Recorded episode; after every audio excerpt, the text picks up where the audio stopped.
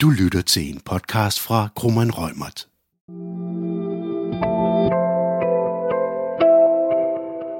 Velkommen til jer, der lytter med. Du lytter til et afsnit af vores podcast-serie om startup og venture, hvor vi fokuserer på warrant-programmer og investeringer. Jeg hedder Ulrik, og jeg er senioradvokat ved advokatfirmaet Krumme Rømert. Og jeg hedder Amalie, og jeg er advokat her hos Krummeren Rømert. Hvis du ikke allerede har hørt vores teaser, hvor vi introducerer den her podcast-serie og fortæller lidt grundlæggende om warrants og investeringer, så kan du passende starte med at høre den, så du er forberedt til den her podcast her. Og den kan du finde samme sted, hvor du har fundet den her podcast. I dag skal vi tale om investeringer og fokusere på den mytiske A-runde, altså det tidspunkt, hvor virksomheden har etableret en track record og på den baggrund tager sin første rigtig store investering ind. Det er tidspunktet efter pre-seed og seed-stadiet, men det er stadig meget tidligt i en virksomheds levetid. Til at fortælle os om oplevelsen med A-runden har vi inviteret en super sej founder fra en dansk startup, der allerede nu er kommet videre fra A-rundestadiet. Og det er dig, Andreas. Velkommen til. Tusind tak. Og Andreas, du er jo founder af Corti, som har udviklet en AI-teknologi, som skal hjælpe med at diagnostisere patienter. Øh, og kan du ikke lige kort her indledningsvis introducere dig selv og øh, Corti? Mit navn er Andreas, jeg, og jeg er en af medstifterne af Corti, og vi er en softwarevirksomhed, der er stiftet i 2016 i USA, og så flyttede vi, vi hjem til København i 16 med firmaet. Og det var sådan set der, fundingrejsen startede, for vi besluttede os for at prøve at bygge noget, som man ikke helt vidste, om man kunne tilbage i 2016. Og det var en kunstig intelligens, som kunne lytte med på læge-patient-samtaler, og så prøve at hjælpe den sundhedsfaglige med at komme med den rigtige diagnose. Og det lyder jo enormt spændende. Og hvad, hvad med dig, Andreas? Hvad er din baggrund? Jamen, øhm, jeg, jeg er vel det, man kalder serieværksætter. Så øhm, i, i tidens morgen studerede jeg polit inde på Københavns Universitet og troede, jeg skulle arbejde i en bank. Og der mødte jeg en fyr, der, der lavede iværksætteri tilbage i mine tidlige 20'ere. Han fik øh, fortalt nogle forfærdeligt gode historier om, hvor nemt og sjovt det var. Og det kastede mod en rejse af nu tre firmaer. Øhm, de sidste to her i sundhedssektoren, og det sidste så blev solgt. Blev solgt til og en del af EG i dag op i Norge. Og øh, min baggrund er så CBS, jeg læste en hurtigt bagefter i ledelse, og øh, ja, det er det, jeg har brugt det meste af mit arbejdsliv på. Er du enig i dag i, at det var sjovt og nemt at lave startups? Det er en løgnhistorie. Super godt. Udover at du er en rigtig dygtig og serie iværksætter øh, fra et meget spændende øh, dansk startup, så har vi jo også inviteret dig med her i dag, fordi du rent faktisk har praktisk erfaring med en A-runde. Hvad er en A-runde for dig? En A-runde er et, et tidspunkt i en virksomheds liv, hvor man kan sige, at øh, der er noget, der virker ud over bare holdet og ideen. Og min rejse startede, som jeg sagde, tilbage i 2016, hvor vi ligesom havde kommet frem til, at vi havde et koncept, der måske kunne være med til at tegne sundhedsvæsenet. Der var en masse tendenser allerede dengang, både på teknologisiden, omkring hvordan at vi skulle digitalisere mange arbejdsgange i sundhedsvæsenet for at få råd til den, og på den anden side var der nogle gennembrud på teknologien. Og det, det startede ligesom vores fundingrejse frem mod den her A-runde, som for første gang for alvor beviser, at det ikke nok med, at vi har bygget noget teknologi og samlet et godt team, vi kan faktisk også bringe det til markedet og gøre en forskel for sundhedssektoren. Og hvis vi lige sådan overordnet, øh, inden vi hopper ned i A-runden, sådan skal få, få hvad skal man sige, begreberne lidt på plads, så kan man sige, du kan jo se en startup over en sådan helt funding-rejse, hvor at du så har det helt tidligt, hvor det måske bare er dine egne penge, du kommer med, eller måske øh, venner eller families penge. Øh, og så kommer du så til de her, altså, hvad skal man sige, rigtige investeringer, hvor du så kan skille mellem det, der hedder måske pre-seed, som er det meget, meget tidlige, og så seed, som er stadig tidlig, men måske sådan lidt større, hvor vi måske begynder at snuse til nogle millionbeløb. Og så er det så, der kommer den her A-runde, som er den første, hvad skal man sige, som regel store professionelle investeringsrunde. Øh, og så derefter, så har du så en videre fundingrejse.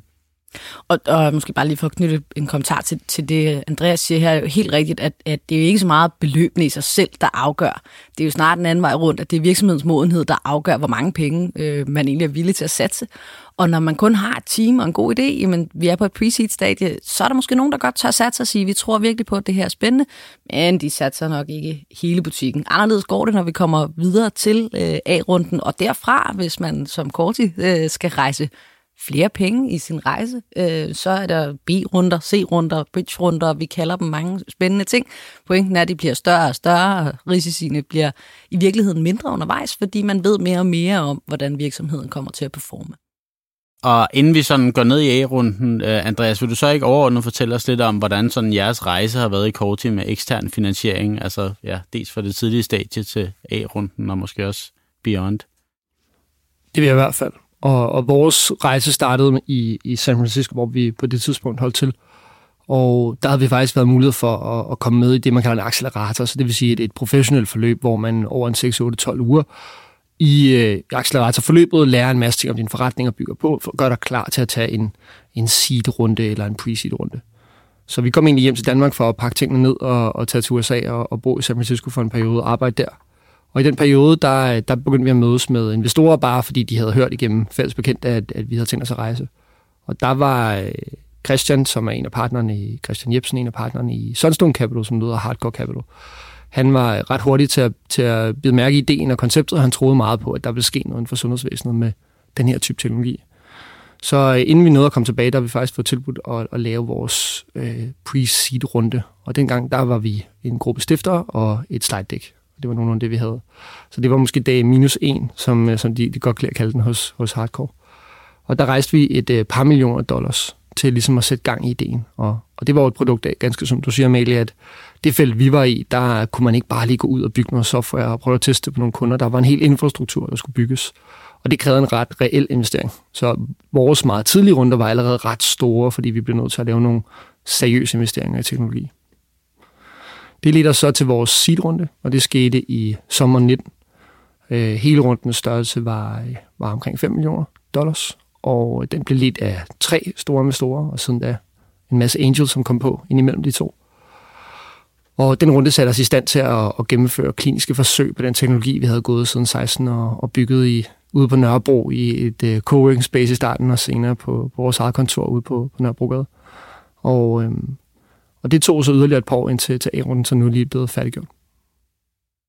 Har I nogensinde været sådan, og det siger du i virkeligheden, I, I har, ikke? altså økonomisk presset til at tage de der penge, eller altså, når I har skulle se ind i sådan en, øh, en strategi for jeres kapitalrejsning, har det så været drevet af, hvis vi får en masse penge, så kan vi gøre noget mere? Eller har det været, at vi kan ikke gøre det her uden pengene? Den forenklede øh, historie er, at vi havde nogle milestones.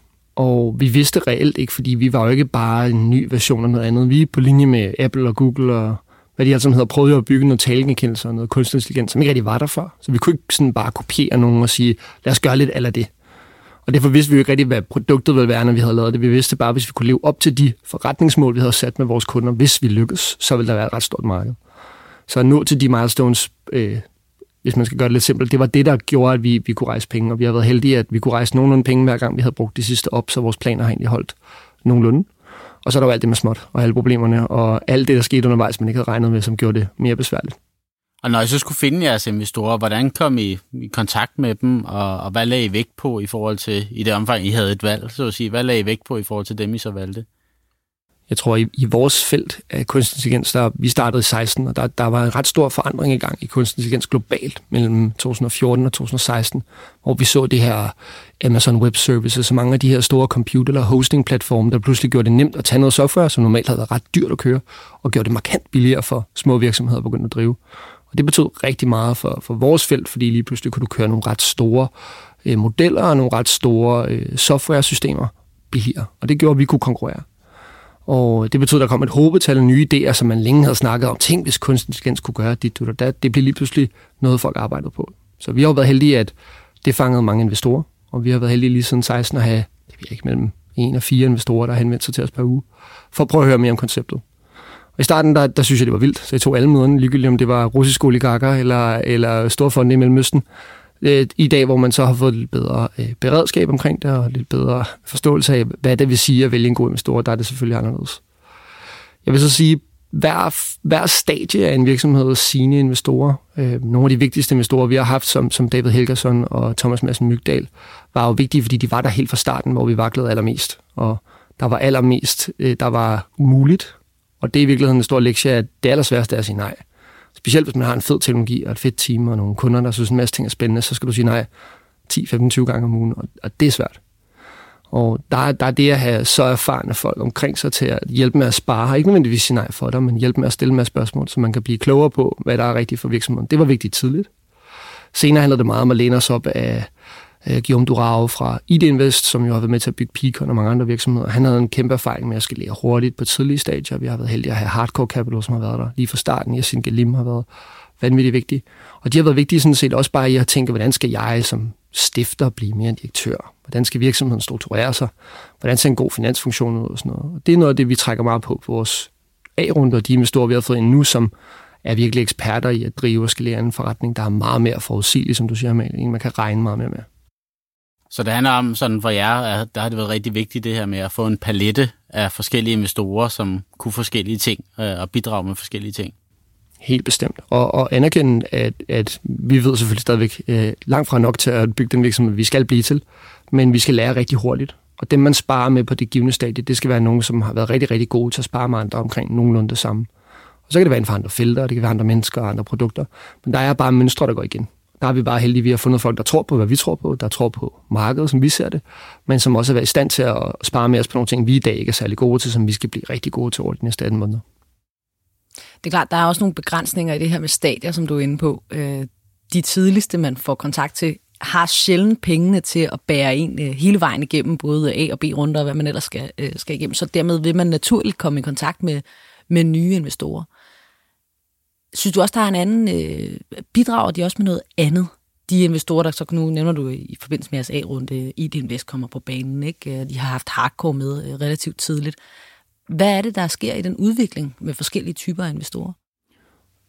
Jeg synes, en af de, de gode eksempler for os har været, været Byfounders, som jo er en, en, en venturefond, der har investeret i os blandt andre, og har til huse her i, i, øh, i København. Og de hedder Byfounders af stifter, og de har et helt kollektiv af stifter.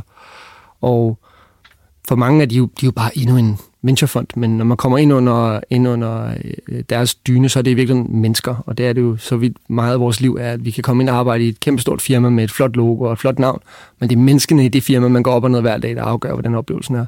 Og sådan er det også med investorer. Der synes jeg bare, at også for eksempel er vanvittigt dygtige til lige præcis at sætte det rigtige hold omkring dig. Vi har været meget heldige at have Tommy Andersen, både som, som angel og senere som investor, som kender også godt og er en sindssygt god sparringspartner, men han har også bygget en virksomhed, så han ved, hvad det vil sige. Og han er en af de mennesker, der er mere end bare brandet, og det, det synes jeg er, er, er vigtigt at huske, for man kan nemt forelske sig lidt i de store brands og så videre, men det er jo personen under det brand, du skal arbejde med hver dag, ikke, ikke brandet. Og hvis vi så skal øh, sådan begynde at fokusere lidt mere øh, hårdt ind på, på selve A-runden, vil du så ikke starte med at fortælle, hvornår lavede I den? Jamen, A-runden er lukket her for, øh, hvad, er det lidt over en måned siden, i sommeren 2021. Og øhm, A-runden for os var i virkeligheden noget, vi har gået og varmet op til et stykke tid. For øh, hvis I kan forestille jer, at vi har bygget en teknologi, der minder en lille smule om Siri. Men i stedet for at kunne skrue op for Spotify, så er vi bygget til at lytte med på en samtale med patienter og sundhedsfaglige. Der er hoste, der er baggrundsstøj, der er dialog. Og ingen skal i virkeligheden tænke på, om vores version af Siri kan lytte med. De skal bare have deres bedst mulige snak overhovedet, og så skal vi passivt finde ud af, hvad, øh, hvad de bringer. Og det lyder måske banalt, men det er ekstremt kompliceret. At gøre det og så faktisk give noget tilbage, samtidig med samtalen forløber, det er sindssygt komplekst. Både teknisk og, og produktteknisk og fagligt. Og øh, vi, vi vidste lang tid ikke, hvor gode vi kunne blive, og hvor nemt det ville være at brede ud til andre. Og det var jo det, der vi i sidste ende ville gøre, om vores marked ville være, at vi kunne vokse ud på hurtigt eller lidt langsomt. Så da vi gik til vores A-runde og begyndte at planlægge den tilbage i slutningen af 2019, starten af 2020, lige før corona, der tænkte vi nok, at vi skulle nok ud og rejse en 10 millioner dollars, fordi vi havde et, vi havde et stort projekt i at bevise, at Corti var mere end der, hvor vi var startet, hvilket var på lægepatientsamtaler i det akutberedskabet. Så alt, hvad der sker, når du ringer 112. Og vi synes egentlig, at vi havde en, en ret lang rejse, for vi havde ikke endnu fundet den oplagte case, der kunne bevise, at Corti var mere end en akutberedskabsopkald. Og så kom corona. Og corona betød jo, at fra cirka 5% af vores lægepatientsamtaler var virtuelle. Så på sin top var det over 70% af alle lægepatientsamtaler, der var virtuelle. Og det beviste lige pludselig for en masse sundhedsfaglige, at det var egentlig meget rart at have den fleksibilitet, at ikke behøver at folk ind og ud af døren, men faktisk kunne møde dem virtuelt. Og mange patienter, op til 30% i USA, vil aldrig gå tilbage til en verden, hvor de kunne møde deres læge virtuelt. Og i den øh, proces, der endte vi faktisk med at hjælpe kunder på, på tværs af hele planeten i at hjælpe med at, at triagere, altså, altså det vil sige sådan tidlig diagnostik af patienter med respiratoriske problemer, altså en eller anden grad af noget, der lyder som, som covid-19. Og det hjalp, hjalp vores øh, teknologien, vores kunder til at spare en masse penge på. Det var lige pludselig beviset for, at vi kunne rulle det her ud meget hurtigere, end vi havde troet. Og du siger, at processen er, er i gang i lang tid øh, for at beslutte sig for, nu er det den her A-runde. Hvad, hvad bliver ligesom øh, afgørende, når man står i de der overvejelser? En ting er jo selvfølgelig øh, det finansielle. Og vi var heldige, at vi havde et rigtig godt øh, 2020. Vi voksede vores omsætning ret markant. Og øh, vi havde nogle ret store projekter, som gjorde det muligt for os at finansiere virksomheden igennem corona, uden at stå og mangle penge. Øh, det er jo den klassiske, så, så der var vi lidt ud over den. For os blev det så i virkeligheden, når vi fik lov at ride den bølge, der var, hvad vil det sige for sundhedsvæsenet, at vi nu har haft den her oplevelse? Fordi det bliver aldrig det samme på den anden side. Men der var ikke nogen, der kunne fortælle os, hvordan det ville blive, for vi skal tilbage i middelalderen for at se sidste gang noget rulle ud så hurtigt med så store konsekvenser. Og det er måske ikke ligefrem applikerbart som, som, som referenceramme i et moderne samfund. Så vi bliver nødt til at vente lidt og se her i 2021, hvad vil det blive? Så da vi egentlig starter processen, der, der står vi med nogle læringer. Vi står med en udsigt til, hvor mange måneder vi har tilbage i kapital med det antal medarbejdere, vi nu havde på det tidspunkt, og dem vi planlagde ansat, og nogle ambitioner om at vækste hurtigere. Det var det, vi gik til markedet med i, i 2021, så vi for alvor gik i gang med at rejse penge øh, tilbage i starten af K2 i år. Og var det så sådan, nu, nu sætter vi i gang, eller var det sådan en kontinuerlig, hvor I havde varmet nogle investorer op løbende og, og haft nogle dialoger og, og, og haft nogle drøftelser, eller var det sådan meget, nu går vi i gang øh, øjeblik? I vores tilfælde var det lidt sådan, at vi sad og sidder stadigvæk midt i en ret stor udrulning af et produkt, som kommer til at vise alt det, vi har lært under corona, og gøre det interessant for en meget stor gruppe af nye kunder. Øh, og det vidste vi egentlig godt. Så vi gik bare til markedet lidt af bagdøren og spurgte, vi har egentlig et, et rull, der kører i 2021 på produkt, men vi kunne godt være interesseret i at rejse nogle penge nu. Og der var vi egentlig ude og lede efter et mindre beløb, fordi vi vidste, at på den anden side af den her udrulning, så kunne vi faktisk øh, bevise for markedet, at vi havde ikke bare alarmberedskabskunder, nu havde vi også coronakunder, og dem havde vi i mange andre markeder, og de ville have meget mere end bare corona. Og det vidste vi ville være et meget stort milestone for en virksomhed som vores, at vi kunne begynde at, at, at, at se, se omsætning på så meget forskelligt. Og, øhm, og det betød egentlig, at vi gik til markedet egentlig af bagdøren og sagde, at vi kunne godt være interesseret, men vi vil kun have det for jer, vi virkelig godt kan lide. Vi vil ikke ud og køre en hel 6-8 timers runde af fordøren, hvor vi skal rejse rundt i verden og møde en masse folk. Øhm, og, og det er faktisk med en runde, der blev bedre og større, end vi havde håbet. Startede I så direkte hårdt på med, altså det som om det var, det var meget øh, ekspresproces, startede I så med at, at, at drøfte vilkår, altså sådan term sheet og, og sådan noget der, eller var det sådan lidt mere dialog i det små, og så bygge sig hen af mod en sådan, altså de steder vilkårsforhandlinger og sådan noget der? Det vi startede med at gøre, var at lave en liste. Så hvis vi skulle ud og køre den helt store øh, proces med at gå ud og rejse penge, øh, og det er jo sådan en miniatyrversion af, hvis du skal øh, hvad hedder det, registrere din, din, din virksomhed og børsnotere den, så vil du ud og møde en masse banker, der kan investere. I vores tilfælde er det en masse øh, venturekapitalinvestorer. Og vi fandt 100, vi tænkte var gode. Vi fandt 25, som vi vidste var eksperter. Og langt størstedelen var i USA. Så vi vidste allerede, når vi kommer til at sidde godt i USA, så bliver det dem, vi skal rejse fra. Så vi gik tilbage til vores øh, bestyrelse og sagde, vi, vi tror, der er en stor runde, vi kan lave i slutningen af 21 eller 22, som vil kunne give os adgang til de her øh, topnavne globalt. Og det blev vi enige om var planen. Og så sagde vi, hvis vi skal komme derhen, og vi skal gøre det lidt hurtigere, så vil vi gerne rejse penge fra nogen på den korte bane i starten af 2021, som virkelig forstår, hvad det er, vi prøver. Fordi Korti er ikke det næste løbehjul. Korti er en, en infrastruktur, som vi enten om nogle år kommer til at se tilbage på, lidt ligesom nem idé, hvor at mange sikkert tænkte først, vi fik nem idé. Hvorfor skal jeg have det her papkort med, med nummer på? Og i dag kan vi ikke leve uden det, når vi skal indberette hvad som helst.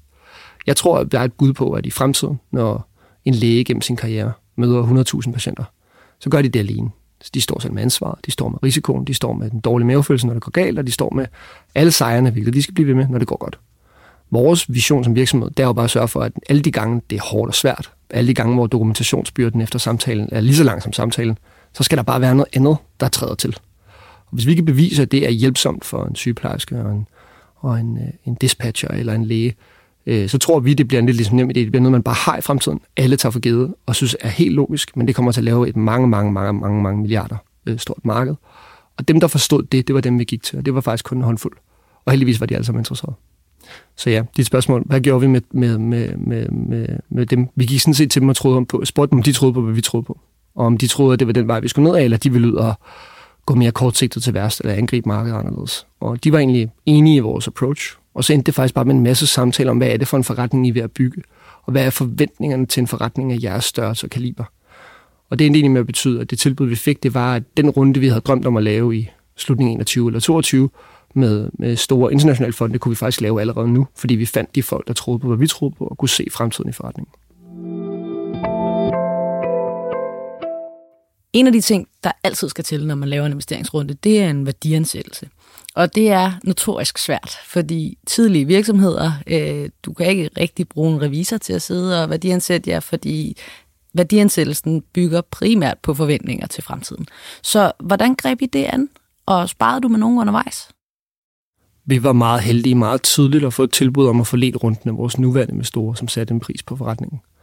Øhm, og øh, man kunne altså ønske sig en højere pris. Man kunne også være, være djævelens advokat og så være, se noget fairness i en lavere. Øh, Øh, jeg synes, de havde fundet et rimeligt niveau, og det var den, vi tog udgangspunkt i, når vi snakkede med andre investorer, som var interesserede i runden. Og det gjorde egentlig den proces nem for os.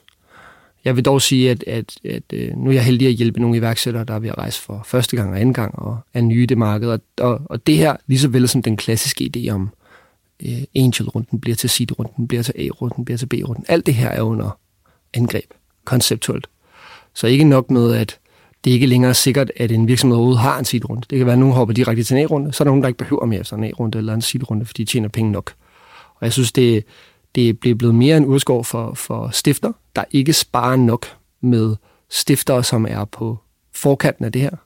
Og det kan ret ofte betyde, at man ender med at lytte for meget til, hvad investorerne synes. Og hvis det ikke er investorer, der er vant til at investere ind i ens felt, og jeg er helt med på, at der er meget stor forskel på, om man investerer i, i højvækstaktier, der vokser flere hundrede procent om året, og ikke højvækstaktier, men hvis man er i det her højvækstfelt, så, så er det altså virkelig bydende nødvendigt, at man er lidt med på, hvor stor en transition, der er ved at ske i de her år, og hvad det reelt betyder for ens værdiansættelse det kan vi kun eko. Øh, der sker helt vildt meget, øh, både på sådan det mindre vilkårene øh, i øjeblikket, ekstremt founder-friendly øh, marked, heldigvis. Øh, der er masser af gode virksomheder, især i Danmark, og det har man fået øjnene op for, også internationalt. Det lægger et større pres på investorerne, valuations øh, skyrocketer, men også et brud øh, i virkeligheden i det her sådan meget klassiske, vi har været vant til, hvordan det kører, øh, pre-seed over seed over A over B der henad det, øh, det er ikke længere nødvendigvis rigtigt. Jeg tror især for, for folk som dig, Andreas, for serieværksætterne, øh, I bliver kontaktet ofte og tidligt, og, øh, og der er pres på for at tage imod nogle penge. Ikke? Det er ligesom en helt ny verden på en eller anden måde. En spændende tendens, jeg ser meget i USA, det er for det første, at der er alternativ finansieringsveje nu. Ikke? Så du kan begynde at låne mod din omsætning, hvis du har abonnementsomsætninger. Du kan se, at, øh, at serieværksættere, der har succesfuldt lavet exits, de begynder at investere ret store billetter. Så den klassiske privatinvestor måske investeret i 250-500.000 kroners klassen. Nogle er altså oppe i USA at lægge to for millionbeløber som private investorer. Og hvis du kan finde tre af dem, så har du lige pludselig en ret stor investering. Og det betyder lige pludselig, at der er enormt meget pres nedefra for de her rige øh, privatinvestorer op på de tidlige fonde. Og fra den anden ende af, der kommer nogle af de her øh, store private equity fonde, som har været vant til at investere i større virksomheder, der er mere modne. De bliver nødt til at gå ned og finde deals meget, meget tidligere. Og det har skabt et vakuum, hvor der egentlig er ret mange penge i nogle specielle klasser, i nogle specielle typer virksomheder, i nogle specielle teknologisektorer, til de iværksættere, der nu engang kan lave højvækstvirksomheder. Og der, der betyder det jo bare, at, at hvis man ikke øh, kan finde ud af at navigere det felt, så kan man godt ende på bagsiden af en bølge, der, der ruller ind over stranden lige nu. Og der tror jeg, at vi i Danmark har lidt en, en uddannelsesopgave, både af vores stifter, men i særgrad af, af vores private investorer. For der er en klasse af private investorer i dag, der, der stadigvæk påtvinger ikke konkurrencedygtige vilkår på konkurrencedygtige iværksættere, hvilket hæmmer deres muligheder for at vokse hurtigt. Og de er jo frustreret. Øh, vi hører det gang på gang. Ikke? De taber termsheetsene i øjeblikket. Det er ikke så mærkeligt. Altså, apropos øh, tendenser fra USA, vi begynder at se investeringer på common shares og den slags ting. Det er, øh, det er bare... Ja, det med at investere på altså rent et team, hvor der ikke engang er en virksomhed endnu, men hvor det bare, okay, I ser god ud, her er nogle penge, prøv at løbe med det og se, hvad det bliver til. Altså det, det er meget, det er meget opbrud, det er rigtigt. Og det er også, jeg synes specielt, at, at, at, at kryptobranchen, som jo i Danmark stadig har sådan lidt et, et obskurt perifært brand af, af, af sådan ikke ordentligt klassificerede investeringsværktøjer. Og i virkeligheden er det jo en hel øh, infrastruktur, som er i gang med at revolutionere måden, vi decentraliserer internettet på. Og der synes jeg virkelig, vi har set stifterne faktisk være nogle af de allerbedste til at navigere nye former for finansieringsmidler og nye måder at strukturere sig på. Og de, deres, deres, deres timelines har været påvist at være ret korte, så en virksomhed, der måske kan være 400 milliarder i hver i dag, var få millioner værd for to år siden. Og det begynder at lave noget præcedens for, at de aller, aller, aller dygtigste er, er, er banderfører for en helt anden måde at finansiere deres virksomhed på, som er meget mere langsigtet og meget mere ideologisk drevet og meget mere medarbejdervenlig end det her mere klassiske øh, fondsperspektiv. Du nævnte før det her med de attraktive investeringsvilkår, og, og hvis vi sådan går lidt mere ind i, altså nu er processen op til, vi har talt lidt om A-runden, men selve det at så skulle ligesom øh, øh få tingene på plads i, i aftaler og så videre, Øh, var der så noget i forhold til dine tidligere runder? Nu har du haft, haft flere omgange med investorer, hvor, hvor du tænker, okay, nu, nu bliver skruen lige, øh, lige strammet, eller i forhold til det, du har du tidligere oplevet, eller, eller var det sådan øh, altså lidt mere sådan, jamen, jamen, vi har ligesom et setup i forvejen med investorer, fordi I allerede havde investorer, det er så bare det, man kommer ind på, eller hvad, hvad var din oplevelse med, med vilkårene i sin A-runde? Både og. Øhm, en af de ting, som, som vi slår os på som virksomhed, så hvis man forestiller sig, at vi gerne vil hjælpe en sygeplejerske, når de skal triagere eller, eller bistå en patient, så det vi sælger, det er jo en service, der skal få en, en sundhedsfaglig, som er enormt dygtig og kapabel til at føle sig mere sikker i sin beslutning. Så på en eller anden måde, så skal vi sælge sikkerhed. Så vores brand skal jo handle rigtig meget om, at vi står inden for, hvad vi laver. Vi er forskningsetiske, vi er transparente, men vi er også forskningsdrevne og datadrevne og sælger en sikkerhed for, hvad vi, vi yder. Og, og, og det lyder måske ikke relevant for, for vilkår, men det er egentlig enormt relevant, fordi den måde, vi gerne vil bygge en virksomhed på, det er også at holde os selv ansvarlige over for det ansvar, det er, og definere et marked sammen med mange andre, som skal være med til at, at skabe mere sikkerhed omkring patienter. Og det betyder også, at da vi mødte vores investorer, der er nogle af de ting, vi godt kunne lide, det var, at de havde en holdning og en etik omkring terms og vilkår, som ikke nødvendigvis kun handler om at fange founderen, men også implementere noget praksis, som man ser hos dem, der performer allerbedst på sådan noget som compliance. Og det lyder dræbende kedeligt. Men for en virksomhed, der godt vil bistå og eksistere øh, øh om 30 år og hjælpe sundhedsvæsenet der, der er det ret vigtigt, at vi allerede nu tænker compliance. Mens hvis vi som stifter så efter en kortsigtet gevinst og sælge den her virksomhed til Google, så vil vi nok ikke være så interesserede i at tænke ned af sådan nogle baner. Men, men det er jo ideologisk noget, vi har valgt. Og der har vi også valgt med store, som måske har presset os mere på maven på nogle områder, for at gøre os bedre langsigtet, end bare at sikre, at vi var nemme at købe kortsigtet, for det er ikke vores interesse. Det er, det, det er en virkelig god pointe, det her. Og jeg tror, du har ret i, at der er mange, der vil sidde og tænke, åh, hvor kedeligt. Altså, handler det ikke alt sammen bare om the big buck og 10x inden for 5-7 år? Og hvorfor, øh, hvorfor have det her fokus? Men, men jeg kan godt forestille mig, at det øh, i virkeligheden afspejler sig øh, ret hårdt i jeres vilkår, for det stiller selvfølgelig nogle krav øh, til, det, man, øh, til det, man laver. Og apropos, synes du, kravene var højere nu i A-runden, end de har været tidligere i pre-seed og seed-runder?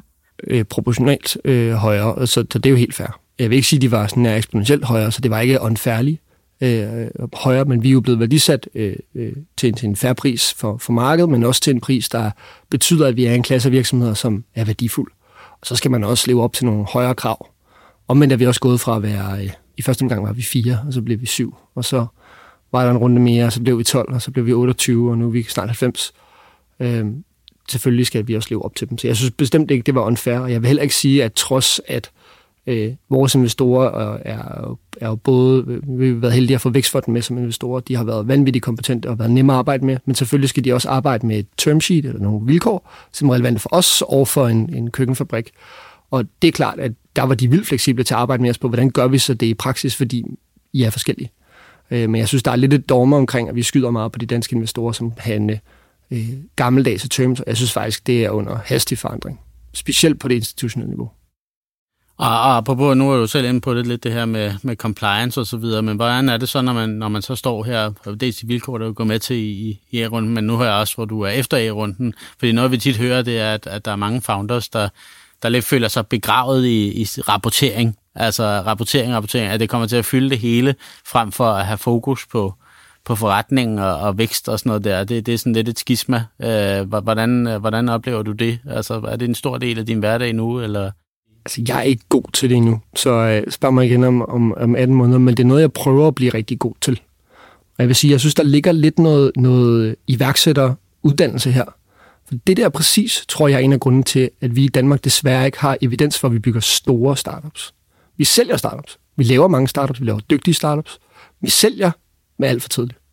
Og det kan vi bare, hvis vi ser på vores svenske kollegaer, at de har været meget bedre til at bringe store virksomheder på børsen og holde arbejdspladser i, i Sverige, end vi har været i Danmark. Og det tror jeg at desværre en af problemerne er, at stifterne i Danmark er historisk ikke så gearet til at indse, at måden, man bygger en rigtig stor virksomhed på, det er, at man leder igennem noget andet end sine handlinger. Så jeg skal ikke i dag gå ned og blande mig direkte i, hvad mine sælgere gør. Jeg skal snakke med min salgsleder omkring, hvordan jeg kan hjælpe dem til at blive bedre salgsleder. Men det kan hurtigt føle plastik og proces, og hvad er egentlig min pointe? Jeg kunne da bare lige ringe ned og gøre det selv. Og det slås jeg med som stifter. Hvordan bliver jeg rigtig god til at lede igennem proces, i stedet for at lede igennem mine egne handlinger, for jeg har bare kun så mange timer i døgnet. Og det betyder, at hvis jeg skal bygge en rigtig stor virksomhed, så skal jeg lave systemer rundt om mig, der kan skalere, når jeg ikke er der. Sådan bliver virksomheden stor. Den bliver ikke stor af, at jeg banner og svogler over compliance, men at jeg faktisk bruger compliance som et våben, og hvis jeg kan bevise, at jeg er en af de bedste til at lave det og lede igennem det, så kan jeg sikkert bygge en virksomhed, der kan skalere rigtig pænt. Jeg sidder og, øh, og trækker lidt på smilbåndet, fordi det her er jo enormt genkendeligt for de fleste founders, tror jeg. At der kommer et tidspunkt, hvor øh, det er rapporteringskrav, det er informationer til øh, din bestyrelse, men også til dine investorer på øh, løbende, ikke? og så er det også indad. Det er at sørge for, at alle har de rigtige aftaler, at der er styr på det hele vejen rundt, og at man netop, som du siger, ikke er med i alle små beslutninger i virksomheden. Man har stiftet den, men nu er man altså bare direktør op på toppen af det, og uanset hvor flad en struktur man har, så er man ikke med i det hele. Øhm, og det er selvfølgelig en svær transition, apropos øh, at være 4 til at være 90. Øh, øvrigt vanvittigt flot. Når man så er færdig med at lave sådan en, øh, en A-runde her, er man så overrasket over noget, der er sket i processen, når du ser tilbage? Vores A-runde var, var fyldt med rigtig mange øh, interessante krumspring. Og øh, de allersjoveste historier får I selvfølgelig ikke her. Men jeg kan i hvert fald roligt sige, at, at hver gang man føler sig i hus, så skal man i hvert fald øh, øh stoppe op næste gang og, og, og, og, og vente et øjeblik længere og holde vejret lidt længere, før man skal under. For det er jo nu engang bare sådan, at det her er en, en, en ekstremt vanskelig, kompleks proces, der blander alt det værste fra dating med alt det værste fra, fra at købe et hus med alt det værste fra en, en ansættelsessamtale øh, med alt det mest spændende og vildeste af at få lov at bygge sin egen virksomhed. Og, og den proces at navigere, den er enormt kompleks, specielt når man i, vores, i vores tilfælde har i forvejen ret mange investorer og ret mange kunder og ret meget tidspres. Og firmaet skal jo stadigvæk køre videre alt imens, at jeg rejser penge. Så, så jeg vil sige, at navigere det felt og lære så mange nye investorer at kende og lægge så mange planer og få dybde analyseret hver en krænkelkrog af dine fakturer og din medarbejderstab, samtidig med, at du stadig skal drive en forretning og huske fødselsdage. Det er godt nok komplekst. Så det er ikke sådan en, en lige A til B-rejse, og det, det, det er ikke sådan rigtig noget, man kan planlægge på forhånd. Det er lidt at tage det, som det kommer. Altså, de allerbedste kan jo selvfølgelig. Øh, jeg, jeg spejler mig bare i andre dygtige startups. Jeg kender det et par stykker, blandt andet Contract Book her i København. De er, de er tydeligvis meget bedre til at planlægge, end jeg er. Men min virkelighed har aldrig været, at det, det bliver sådan, som du, du sætter dig for, når, det, når du først begynder at rejse penge. Nu sagde du det her med, at I havde nogle fremtidsplaner, som så, måske så er lidt skrinlagt. Men når man så har, har lukket øh, øh, A-runde, eller en anden runde for den så skyld, er man så allerede i gang med at planlægge næste runde, eller tager man lige en, en booster, og så, så ser anden, eller hvordan øh, går man til det? Rigtig mange sagde til mig, fordi at øh, vi rejste penge fra, fra tidlig forår til hen over sommeren, og jeg holdt ikke noget ferie, selvfølgelig. Og rigtig mange sagde, åh Andreas, så skal du rigtig slappe af, nu har du fået penge i hus. Men, men sandheden er jo, at jeg har jo ikke fået penge for at slappe af. Det er jo ikke en lotto Jeg har jo fået penge for at, at, at forvalte dem. Så jeg skal jo forvalte dem nu. Så nu startede mit arbejde bare.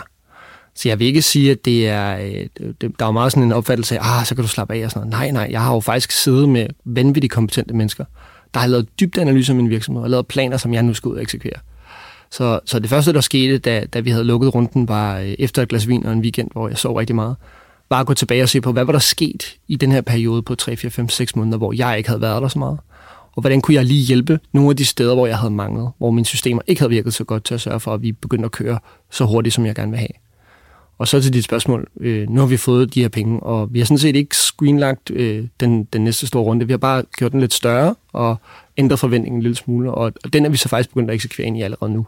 Så nu kører vi den næste 18 måneders rull frem mod øh, en, en indtagelse i USA. Vi har alle de her store produktlanceringer, og de skal jo så være med til at, at kickstarte den næste runde. Når man så sidder sådan og kigger tilbage, og man, man nu skal også begynde at kigge frem, du siger netop det næste 18 måneders rull, og nu kigger vi ind i det og sådan noget. Altså, har I gjort jer nogle overvejelser på nuværende stadie? Du nævner, at det skal være nogle store amerikanske fonde. Har I gjort jer nogle overvejelser omkring, hvad er det næste investortype? Kunne man ikke bare fortsætte med dem, man har?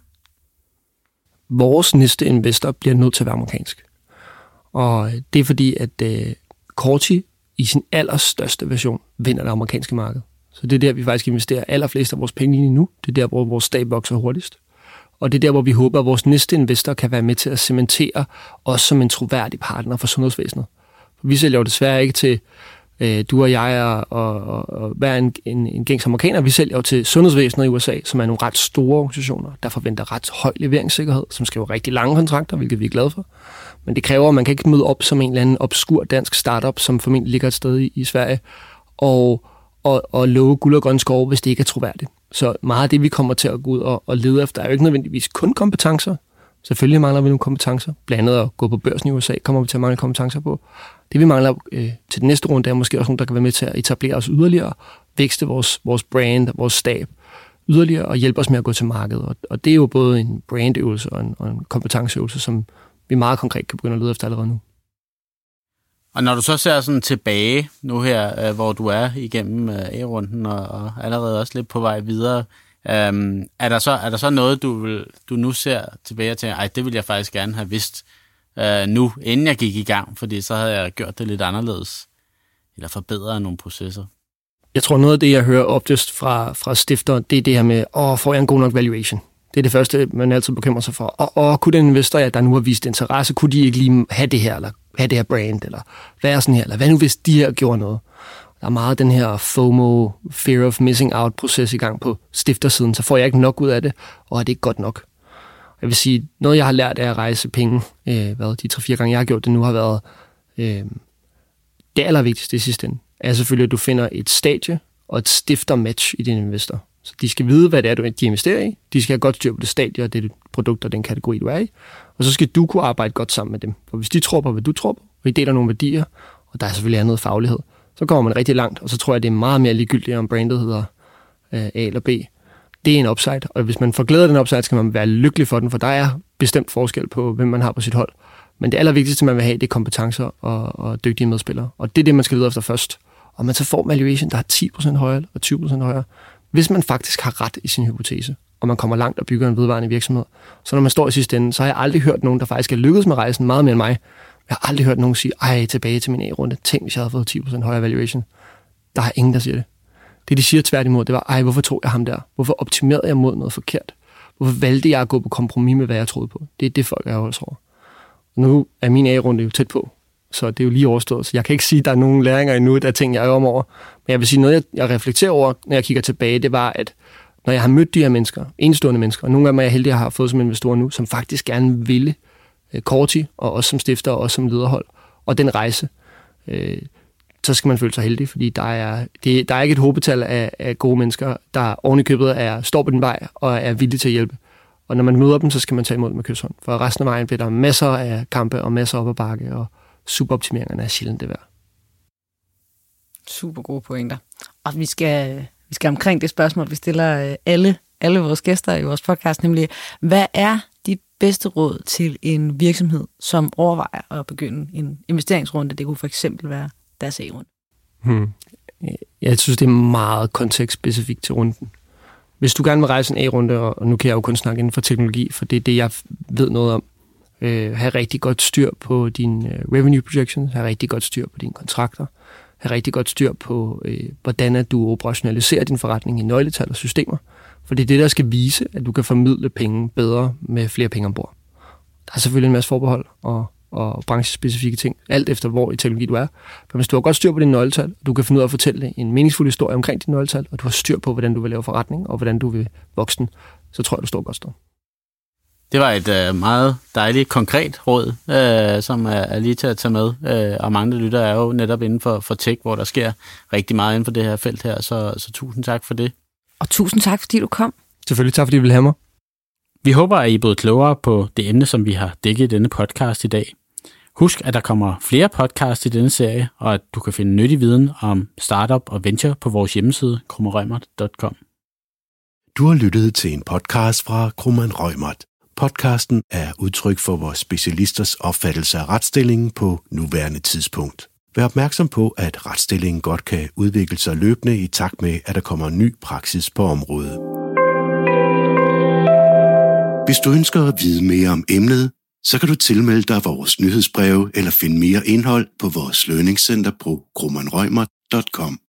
Du er også velkommen til at kontakte vores specialister.